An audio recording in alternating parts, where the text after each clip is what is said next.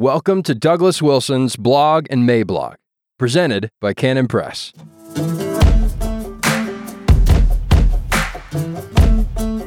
Anti Semitism is a false flag operation, July 12, 2021. Introduction One of the more distressing things that has happened over the last couple of years is that our old equilibrium has been knocked cockeyed. This is certainly unsettling, but Christians can reassure themselves of the fact that our sovereign God knows how to practice creative destruction and that he has done this signature move often whenever people are as haughty as we have been. That is what we are seeing going on all around us now. While trusting in his sovereign purposes, I want to note that one aspect of our old equilibrium was the fact that anti Semitism did not have nearly the foothold here in America that it has had in Europe. There were important gospel reasons for this, but in certain important respects, I think this is now changing and not in a good direction. But the anti Semitism I'm going to be talking about is not the central problem.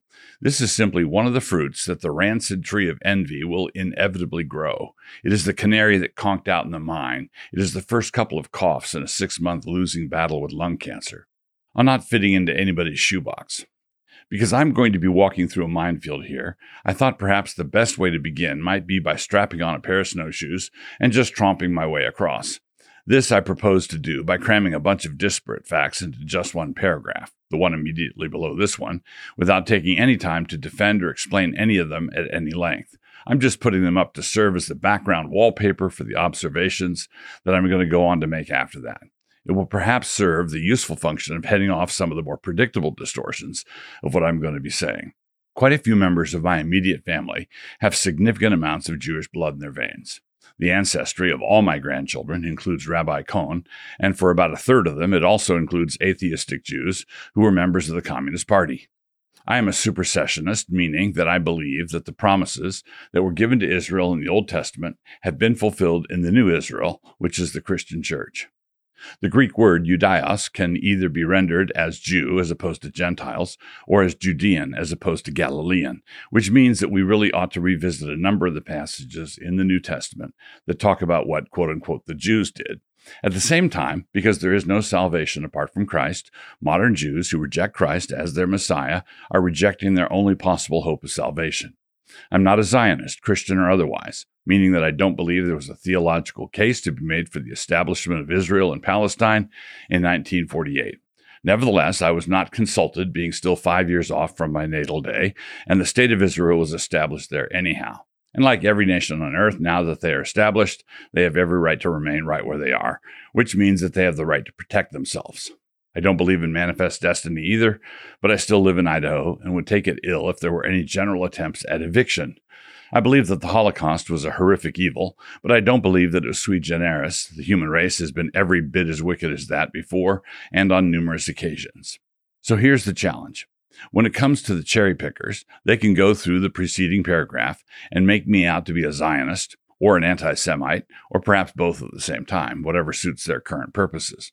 I start this way because I would really like to approach this topic from what I hope is a different direction. Work with me. The normal human condition.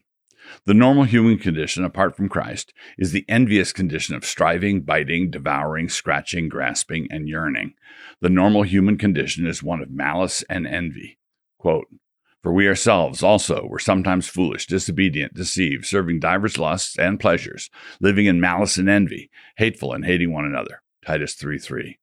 Wherefore, laying aside all malice and all guile and hypocrisies and envies and evil speakings, 1 Peter 2 1. But if you bite and devour one another, take heed that ye be not consumed one of another, Galatians 5.15. Only the blood of Christ can liberate a man from this dismal condition, and only a widespread acceptance of a gospel ethos can render a culture relatively free of the pretensions and charades that envy loves to parade around in. I refer naturally enough to the posturing of things like social justice. That is just a high flying name that people give to their malevolent envy, and it is like trying to polish a turd.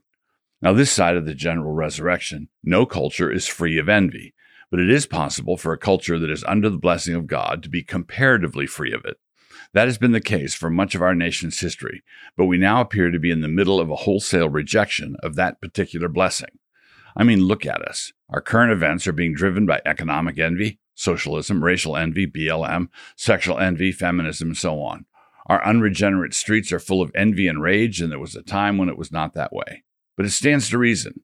Apart from Christ, the electric crackle of envy runs along all the wires. Everything is hooked up to this particular grid. The current flows from Gentile to Jew, Jew to Gentile, white to black, black to white, short to tall, fat to skinny, and so on. Mimetic desire and carking envy are absolutely everywhere and in everything.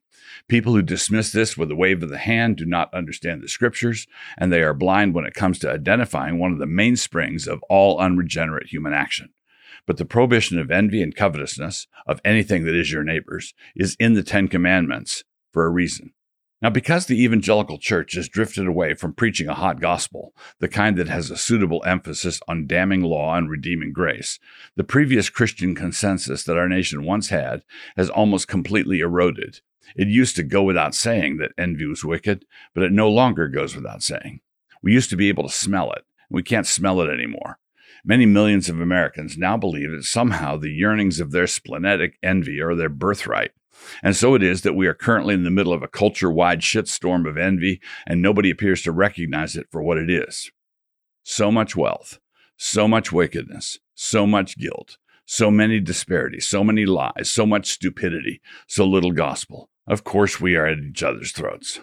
Given the degradation of our Christian consensus, and given how lame the evangelical witness has been, and given how much envy has been whitewashed in our culture in multiple ways, including in sermons, it would be astounding if those who call themselves conservative or right wing were unaffected by all of it. They have not been unaffected it has to be bluntly stated that all the unconverted conservatives, traditionalists, right wingers, and populists, so long as they are in that unregenerate condition, are extremely vulnerable to this contagion of envy.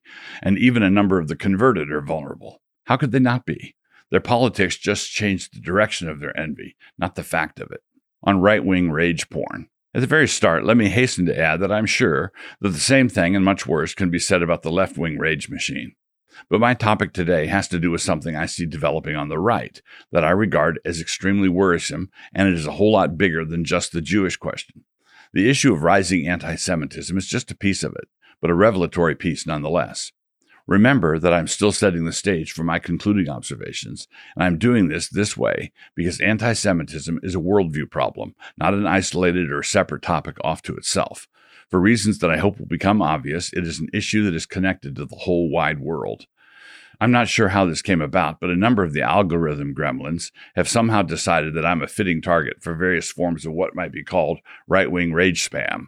As a result, on a daily basis, multiple times a day, I'm cordially invited to see Senator so and so drop a bomb on AOC, or to watch as an angry mom obliterates a school board somewhere, or to click on something that will enable me to observe a Texas sheriff wipe the floor with some ding dong at CNN. It has to be acknowledged that a lot of people on the right appear to like hating. Now, for those of you who have been around this blog for more than a few weeks, you will know that I believe that we are supposed to have enemies and I believe that it is most necessary that we fight them. At the same time, and this cannot be emphasized too much, we are under the strictest of orders to love them. Matthew 5:44. Love is not inconsistent with a vigorous polemic. It is not inconsistent with prophetic rhetoric. It is inconsistent with scurrilous abuse. And peace, Eustace, do not scold like a kitchen girl. But when envy is metastasized and gotten to a certain point, it is impossible to hide, kind of like Shylock's nose. And one of the very first things it does is draw Shylock's nose like that. Jews without Christ.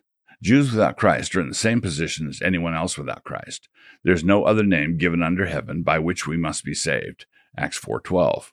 Unbelieving Jews share the same lot as every other kind of unbeliever. Unbelieving Jews need Christ, and without Christ, they are lost. But being lost does not prevent them from being a high performance people. Being high performance doesn't save you because only Christ saves.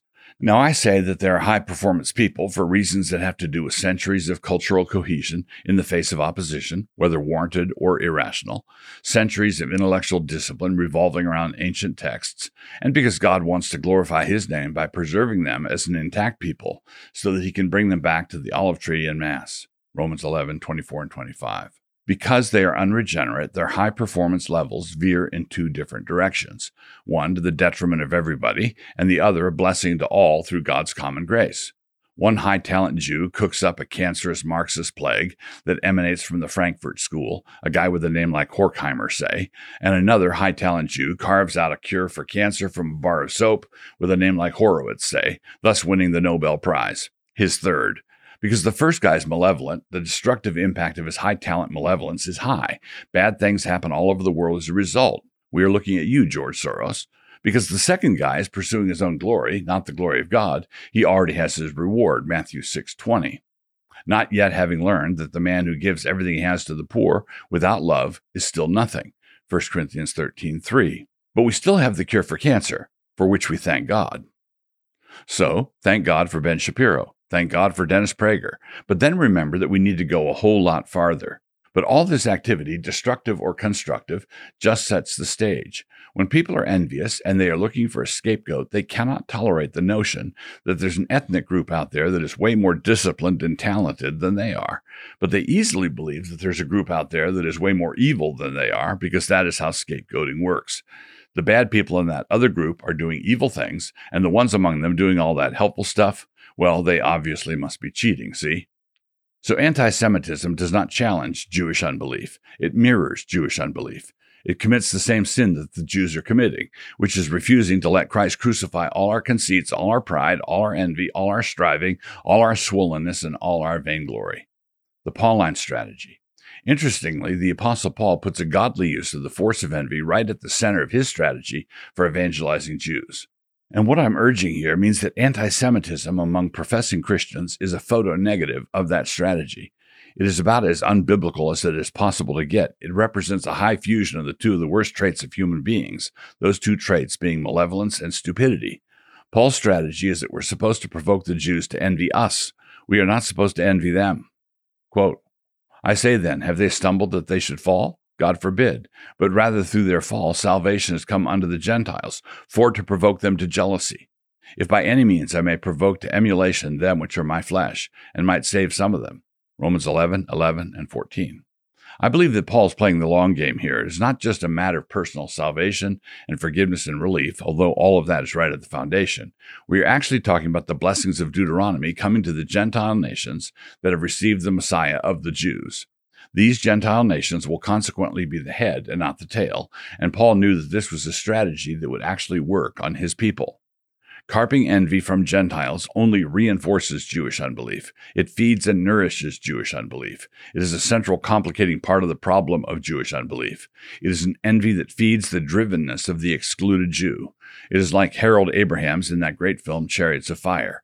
He was an unbelieving Jew who was so driven that he wanted to take them all on, one by one, and run them off their feet. And the Christian in the film, Eric Liddell, brought the real answer. He simply wanted to run because he feels God's pleasure. Grace can run fast too. Incidentally, one of the most powerful and understated moments in the film is right at the end, when you realize that the funeral of Harold Abrahams is a Christian funeral. The best thing we can do for the Jewish people is labor to build a Christian culture that runs the way Eric Liddell ran, under the pleasure of God. One last provocative comment. Now, as the saying goes, friends don't let friends immanentize the eschaton. And I've taken great care not to have immanentized my own eschaton I do not believe that we're even close to the point where the lion will lie down with the lamb or the kids are playing with cobras. But I do believe that we are far enough along in church history to see how this sort of thing might work out in the future. When it comes to the capital of human creativity, daring enterprise, engineering genius, and the cultivation of the technological sublime, there have been two countries in the century since Christ that have been true standouts among the others. Those two nations have been America and Israel. That fact alone is worthy of some comment. But there's a corollary. Both have been the objects of unbelievable amounts of vitriolic and envious scorn. Both countries might well disappear under the molten hot hatred that envy produces, because envy hates fruitfulness and always has. That envy is the fuel that the left has always run on, and so much is a matter of course. On the right, the recent populist uprising against conservative leaders who don't believe in conserving much of anything has accomplished a lot of good. But one of the vulnerabilities it has created that is becoming increasingly apparent is that it has made some on the right susceptible to the seductive allurements of envy. Outsiders against insiders, little guys against big guys, deplorables against the omnicompetent Bond villains, Goyim against the Jewish cabal, and so on. It is a trap. It is a squirrel cage run Get off it now. But the answer is not a secular ecumenism. The answer is Christian culture operating under the blessing of God. That means acceptance of God's law, trust in God's promises of salvation, and living the way God intended for us to live, free of envy. If you enjoyed this episode, check out Doug's book, Mere Fundamentalism, at canonpress.com.